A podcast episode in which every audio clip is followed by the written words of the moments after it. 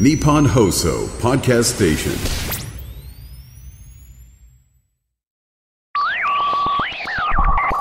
漫画のラジオあの好きになる漫画家さんあのどの作品から入るかっていうのはありますよね。まあ、例えばこうあの荒川博夢さんだったら百姓貴族から入るか鋼の錬金術師で入るかで、まあ、絵柄の共通性はあるにせよこう内容的にはねあのギャグも書かれるシリアスも書かれるみたいなあのことに気づいたりするというのがあると思いますが、私あのこうトマトスープさんに関してはあのダンピアの美味しい冒険という作品から入ったんですよ。でグッときたのがあのもう本当にあのこう血みどろのもう後悔を繰り広げている、まあね、博物学者が海賊船に乗り込んでる話、まあ、試略船っていうんですかね正しくはね作品の中では、え私に、え略奪する船と書いて試略船にこうあの乗ったりしてるので結構荒事が多いんですよ。でもその荒事をもう本当二頭身の可愛いキャラクターで描いているところにグッときてで、えその後に続く天幕のジャドゥーガルだったりとか。ジャドゥーガルはあのね、えこうあの可愛い絵柄でその時代というかそのモンゴルのえーとかねあのこうアラブの世界の風俗がちゃんと伝わってくるってとこがまたもう一段階すごいと、えー思ってたりするんですけど、まあ、そういう、えー独特のスタイルというところも獲得されているところから、え入っているわけなんですけど、あのこれ一体どうやってできたんだろうみたいな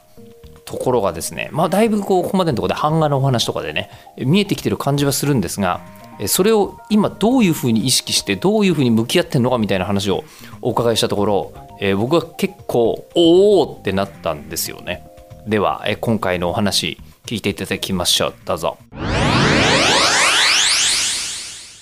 確かにね中学の頃に安倍公房を読み、読んでた人に そんな話してもねっていう。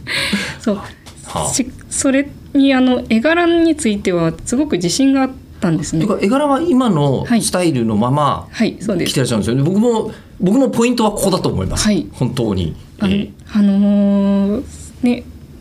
ガロ系の漫画ってみんなこういう頭身ですし、ー投資の方の問題なんですか、え ーいやいや私はこれでいいと思ってて、はい。というかあのえっ、とデフォルメされた絵って多分リアルな劇画よりも人の心を壊せるんですよ。壊せる、はい。え僕は本当にその一読者として思うのはやってることの血,、ま、血生臭さとかあの残酷さみたいのはこの絵柄で表現されてるから読めるって思ったんですけど、はい。近いですか、ちょっと違って、はい、あのなんというかこういう可愛い絵柄デフォルメされた絵柄ってそそういう確かにあのマイルドに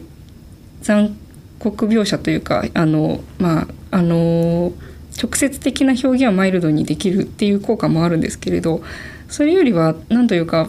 まあ言い方がちょっとあの失礼かもしれないんですけど油断するんですよ。人がはい。読んでる時に、はい。はい。あのもう落差がより出せるんです。はい。あのそうですね。例えばちょっとした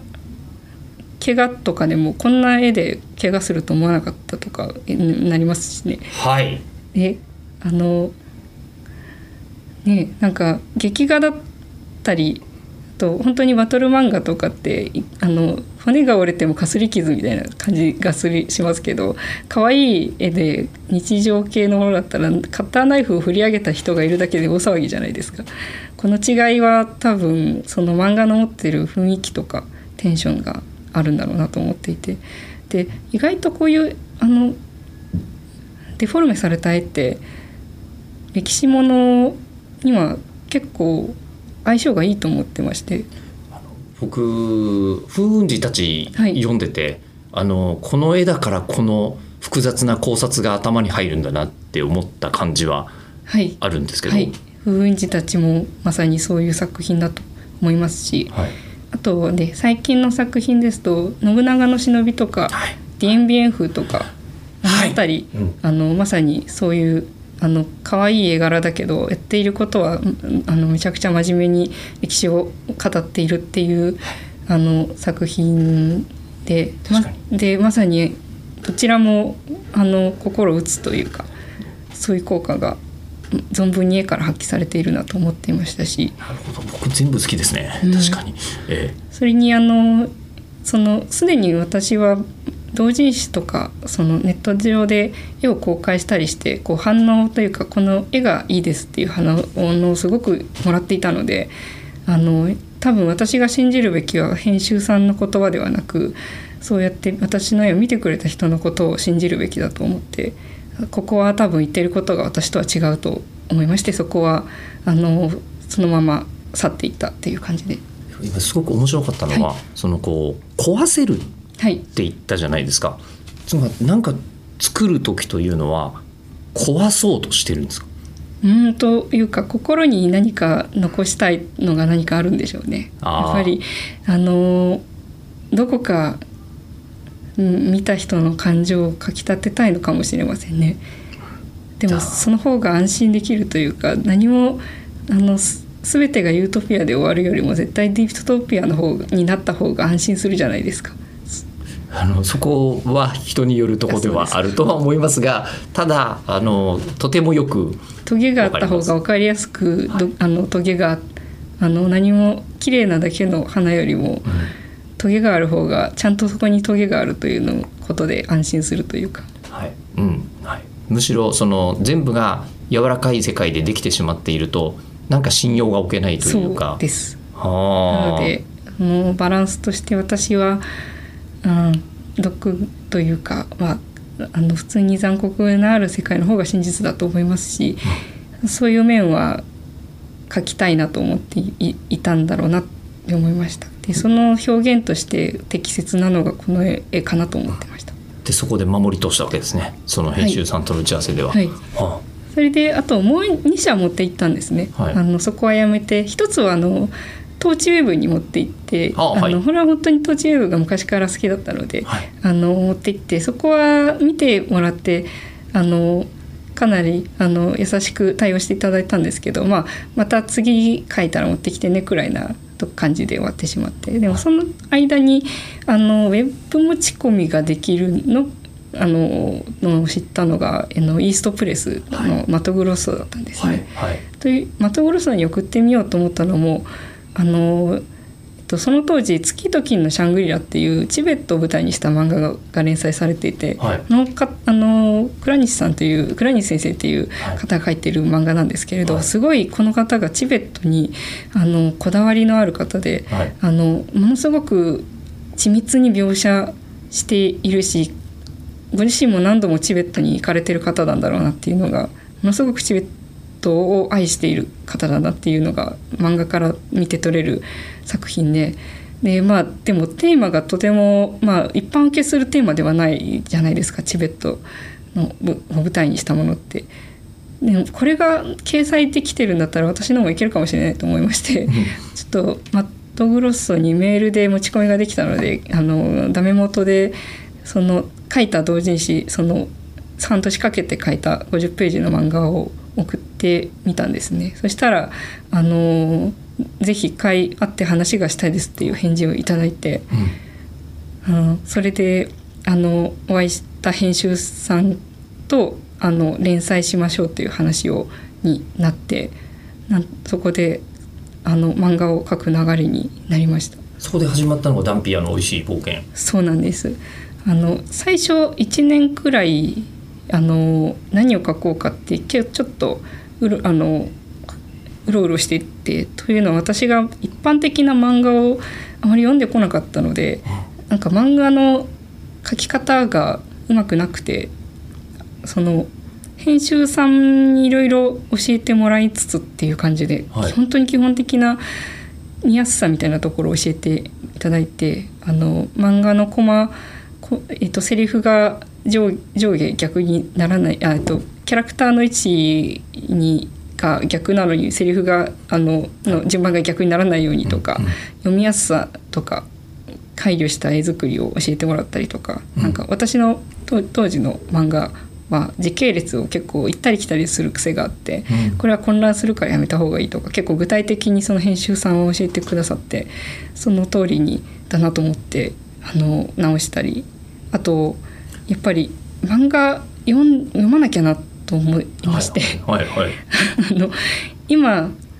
あのある今流行っている漫画をもう読まなきゃと思いましてそこから、ま、もう一度漫画を読む生活に戻りました。読み方違いますよね今までとね。そうですね。今まではそのヘタリアから入ってモンゴル帝国史を漫画の転職で読んでいたがそれとは違って漫画表現として、はい。まあ小説で言うなら文章が上手い人みたいなことですよね、はい。はいみたいなものを参考にするために例えばなんですか「ワンピース読むとかそういうことなんですか？でえっとですね長いのはそんなにあの読めないなと思ったので、まあ、別に全部読む必要もないんだとは思うんですけど、はい。えあまあ、最初はやっぱり歴史漫画を書き書くぞと思ったので歴史漫画を読もうと思った最初に参考にしようと思ってあの3つぐらいあの聞いたことがあって評判が良さそうなのを選んで読んであの一番面白かったものを読もうと思って、あの一つ目はそんなに面白いなって思わなかったのでこれはまあいいかなと思って次に読んだのが「ヴィンランドサガで」えヴィンランドサガも面白かったんですけどその次に読んだのがヒストリエでヒストリエが面白すぎてヒストリエを全部読んでしまって、い。やいいじゃないですか。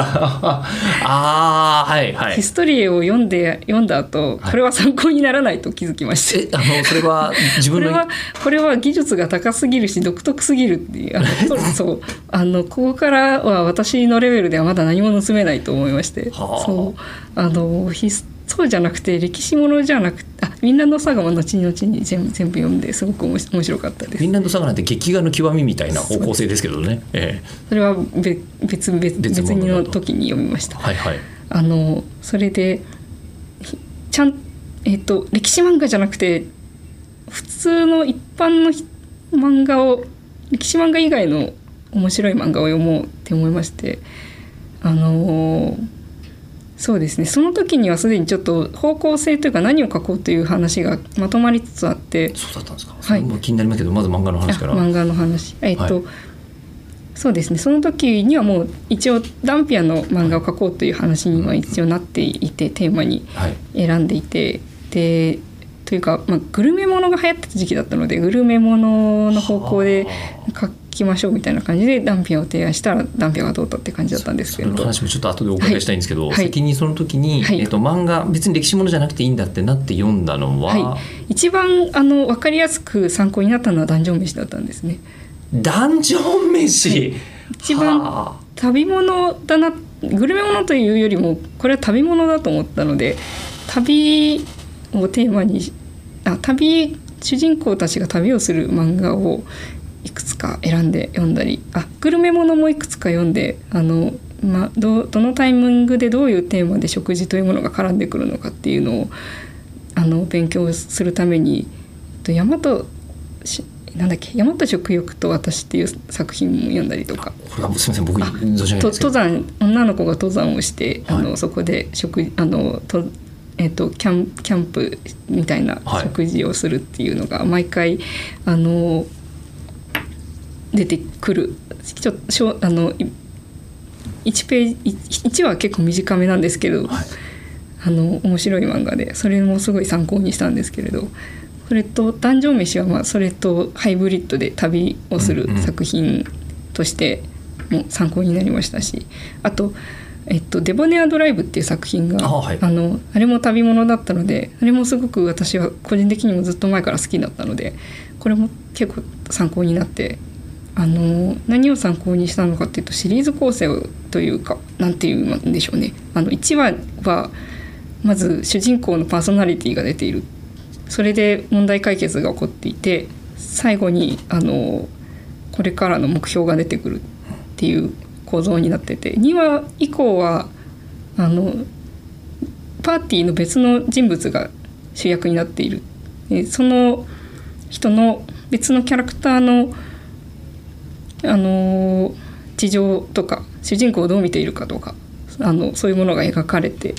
一周パーティーを回るあの次は別の人という感じで一周その何話か使って回ったらまた主人公に戻ってきて話が続いてまたそれぞれの課題をが毎回出てあのこなしていくっていうそれで旅が続いていくって構造になってるなと思い思いましてこういう構造にしようというのを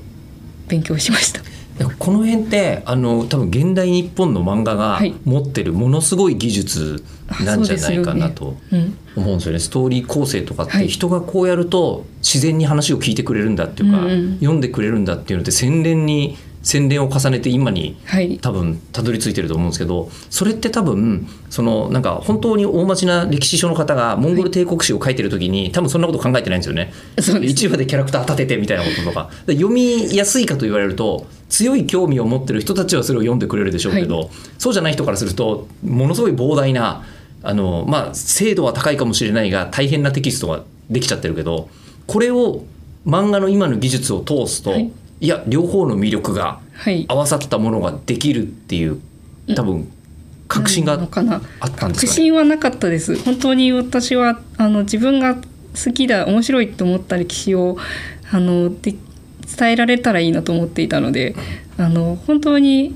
そんあのここまでたくさんの方に読んでもらえると思っては全くなくて、歴史が好きな一部の人に届けばいいと思って書いていました当時は。じゃあもう歴史専門雑誌のライターさんぐらいの気持ちそうですねかもしれないですね。そうかもしれません。であのでもやっぱりどうせ書くなら読んでもらいたいし面白くしたいのでそういう技術をあの使ってせっかくねマトグロッソさんが載せてくれるっていうのであのじゃあす頑張って面白いものにしたいなと思って勉強しつつダンピアが始まったわけですよね。ただ作ります。ここなんですよ。それだけモンゴルとか、はい。でジョージアでもう一つも先ほどあのエルサレムの暗殺教団とおっしゃってましたよね。あのモンゴルがす自分のベース一番興味の本質にありながら、い、やダンピアモンゴル出てこないじゃないみたいな感じな人を一体どこからどう見つけてきて、えーその漫画にするとこまで行ったのかというのがはい。また気になるんですけど。はい、あのもうダンピアの話を作るというかイーストプレスさんに持ち込んだ時点でもう一回あの就職してまた働いてたんですけど当時新聞社に入っててえ？あのといっても非正規なんですけれど、はいはい。デザインをデザインを担当するような部署に入ってまして新聞社の。はい、新聞社の。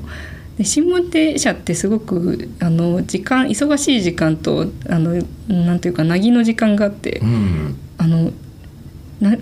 の全部あの考慮してしまった後結構じ時間が空いてるんですけれどなんか明らかに怠けてると怒られるのかなと思って。あの一番仕事をしてるっぽく見せられるのがナショナルジオグラフィックのあのペ ホームページを見ることだった。あ周りが覗き込んでもあなんかのし資料なのかな？みたいに確かに見えますね。あでナショナルジオグラフィックを。あの見るのも好きで見てたら、はいはい。その本当にダンピアを扱った記事も結構ナショナルジオグラフィックあったりして。あそうか。博物学者ですもんね。はい、はい。なのでなんか興味があってこの人面白いなと思って、うん。そのモンゴルの漫画は描きたかったんですけどなんかあまりこう企画を出しても通らなくてピンときてないあの編集さんもピンときてないなって感じだったので。あのじゃあこのダンピアって人ちょっと調べてみようと思ってその「最新世界周航記」という彼の作品があの日本語訳でそれも文庫になって手に取りやすい形になっているのでこの本読んでちょっと面白かったらこの人調べてみようと思ったら本当に面白くてじゃあちょっとこの本テーマにできるかもと思ってそのいくつか次どんな話書きますかっていう企画を出さなきゃいけなかった時にいくつかそのモンゴルとかの13世紀の話いくつか書けそうなのをで並べた中に一つだけちょっとあのうんにぎやかしい程度にダンミリオム・ダンピアの話っていうとかどうですかみたいな感じで提案したら、まさにこれがいいですっていう感じで編集さんがこれにぜひしてみましょうっていう話になりましてそれでダンピアをテーマにすることになったんですけど困ったのが私は17世紀が全然何も知らないということになりましてちょっと案は通ってしまったものの17世紀調べないとと思いましてあの最初もう本当にあの高校時代の教科書の17世紀のところを読む読み直すところから始めまして、はい。でも良かったのはモンゴルにあの歴史をずっと調べてて良かったのは調べ方のノウハウがある程度できていて、調べ方のノウハウ？はい、はい、そうなんです。あのまあ最初は山川出版とかのあの一番ポピュラーなああの通詞みたいなもので一通り17世紀のあそこから行くんですねやっぱり。そうですそうです。へえ。はあはそこから読んでその中でそこに寄稿されてる先生って結構その分野のあの有名な方だったりあの大化の先生とかがやっぱり書いてらっしゃるのでその先生はあのサイニーとかで検索してあのいろいくつも論文書いてらっしゃったりあと本もね出されてる先生もたくさんいるのでそういうあの著書を、まあ、分かりやすいところからあのはじ入門書みたいなものとかを図書館とかで借りて読んでそこの最後に参考文献なども書いてあるので、その気になった項目もっと知りたいなって思う項目はその参考文献に書いてある本をを調べたりとかそこでのせんあの別のあの著者の名前とかで調べたりしてあのどんどんリレーしていくっていう形で調べていくことができて。こう言っちゃなんなんですけど、あの最終的にできるものははい。創作物はい。であって、はい。あの事実をベースにしてはいるけれどもどうしたって想像力で補う部分ははい。あるわけですよね。ね。だけど今あの論文まで出てきて、えーしまってるんですけど、はい。やっぱりそこはなんかあの言われたからやるとかいうことではなくもう自分の中でそこまでいかないとはい。納得がいかないっていう。そうですね。書けなかったです。あの本当に最初は最新世界中国旗に全部書いてあるからこれ一冊読めば書けるだろうぐらいに思ってたんですけどやっぱりしあのどうしてもその世界を歩き回れるくらいにならないと書けなくてあの想像の中で。はい。モンゴルはもうある程度どこないつにいつどこで誰がどういうことをしてるかっていうのがおおむね頭に入ってるのではい。できるんですが17世紀はそれができなくて、はい。あの調べ結構一半年くらいかけて調べる準備期間に当てまして、はい。はい、それであのその間に漫画の、えー、とどういう方向性で書けばいいかっていうこともあのいくつもネーム1話目のネーム自分でボツにしたのも合わせたら10個以上書いたと思うんですけどはい。あの書いてみてあの編集さんに見せる手はボツを食らいっていうのを繰り返していたんですけどその中であのどう面白くしたらいいのかとこれは面白くしなきゃと思っていたんですけれどどうにかけれんみというかあの海賊っぽくしてみようかなとか思っていたんですけど結局自分がダンピア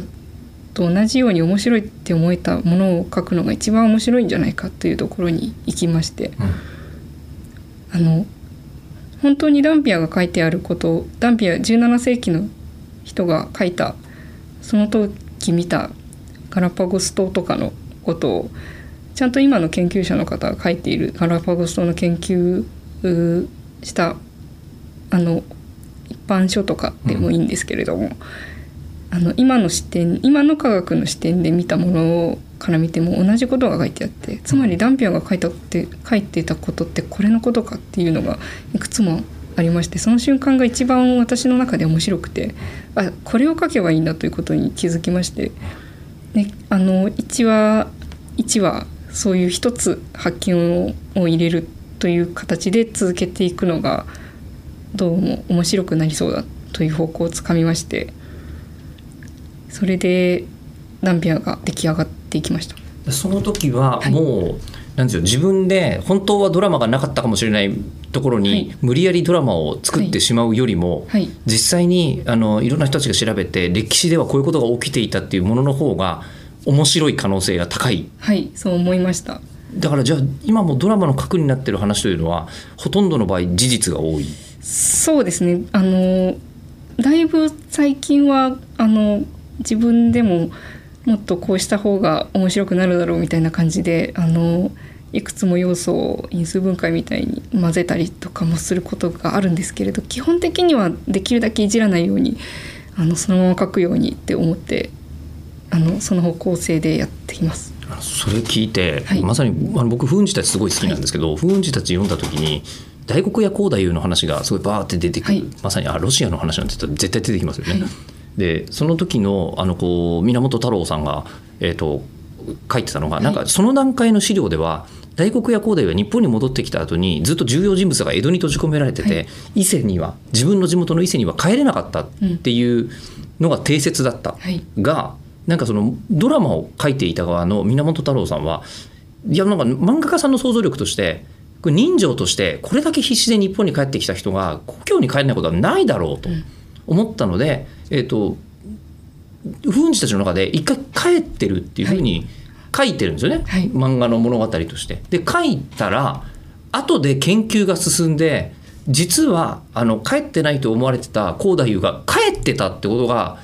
分かっちゃったことがあるっていうのを聞いたことがあって、漫画家さんの想像力すごいなって思ったんですけど。そうですね。もうね源太郎先生は歩き回れたんでしょうねその世界をそのえ幕末の日本をもう完全にくまなく歩くことができるぐらいにいろいろこう調べていらっしゃったというか、なのかもしれませんね。もうだからそういう感覚なんですね。かもしれませんだからもう今となっては、はい。もうあのイギリスから出港して、はい。えー南米を回り、えー東南アジアにたどり着く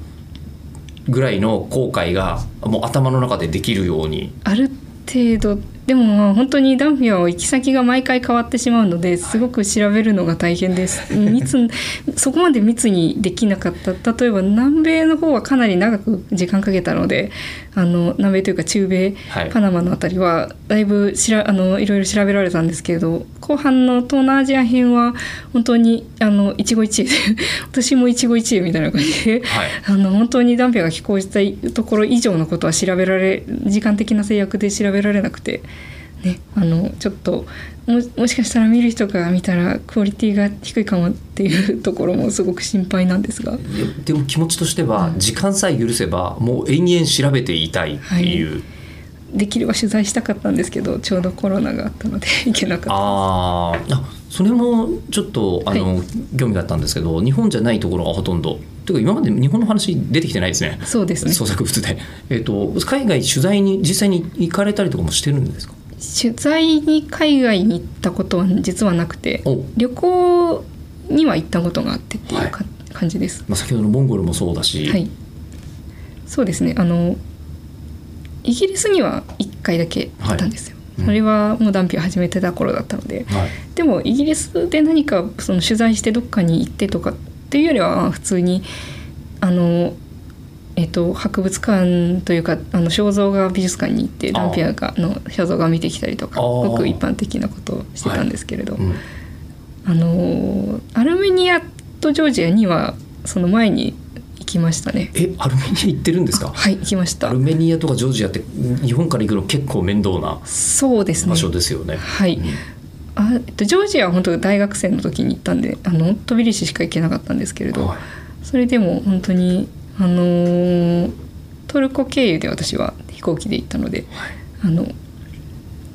とえっとトビリシの中を歩き回ってその野外博物館とかがあってあの古い民家を移築しててソビエト時代にあのそういうものを見たりしはできてて写真は撮ってたので、はいはいはい。そういうものを持ってたい。あの後でよあの行ってよかったなって思ったこともいくつもありましたしアルメニアは結構最近2018年にあの友人と一緒に旅行に行ってて、その時にはあのちゃんともうあのこのスンバトの話はいあの同人誌の方で実は書いていたんですね。あのなのであのルベリアン家のお大事というかあの墓がある教会にノラバンク修道院に行ってみたりとかそういうこ歴史博物館に行ってみていろいろ資料を見て写真撮ってきたりとかしていました。それを取材といえば取材かもしれませんけれど私の中ではどちらかというと聖地巡礼ですね。ああ聖地巡礼。あああのそうですね。創作物というよりはその人々の生活というかドラマが本当にあった場所にうん。行ってるわけですもんね。ああでしかもね、まあ、2013年現在今ちょうど紛争地にまたなっちゃったりとかしてますからそうなんね。ですね。いやなんかあのはい。聞いててえもう世界中行きたいところばかりなんだろうなっていう感じがそうですね。今すごくしてきますね。こんなに国際情勢に翻弄されている可能性のある創作者の方も珍しいんじゃないかというそうかも感じがしれません。あの行けるところがある方は今すぐ行った方がいいと思います。あもういつ行けなくなるかわからないんだからと、うん。いつ壊されるかわからないです。でもそれは本当に思います、僕も割とそういう趣味が割とありまして、えー新疆ウイグル自治区とかもう今なかなかちょっと簡単に行くの難しくなっちゃってるし、はい。えーついこの間あの2月に、はい。えーあのボルネオ島のい熱帯雨林に原住民に会いに行ったりとかしてきたりしたんですけど、すね。えーあのそういうのでもご興味ありますよね多分ね。そうですね。で。すよね。あのあそこは歴史が1ミリもないことが時間がない人たちだったんです。えとはいえ多分人が生きている以上は、はいそそこには何かがあると思います。あります。であの、まあ、そういう根源に迫る作品を多分次々書いていらっしゃるんだと思うんですけど、はいであの実は僕あの、一番初めにこうダンビア読んだ時にリアルな劇画よりも人の心を壊せるっておっしゃってたところにえーあの向き合ってお話しさせていただいている時におおって思ってたんですよね。それにしてもあの信長の忍びとか DMBN 風とかもまあ私大好きですけども確かにえこうあの歴史を描く時ほどこのスタイルというのはグッとくるのかもしれませんね。さあということで、えーまあ、あとのプナンっていうのは私あのこう文化人類学者のあの奥野先生とあのポッドキャストやろうと思ってですね、えーいろいろと進めておりますのでそっちの方であのカリマン担当の、えーボルネオ島の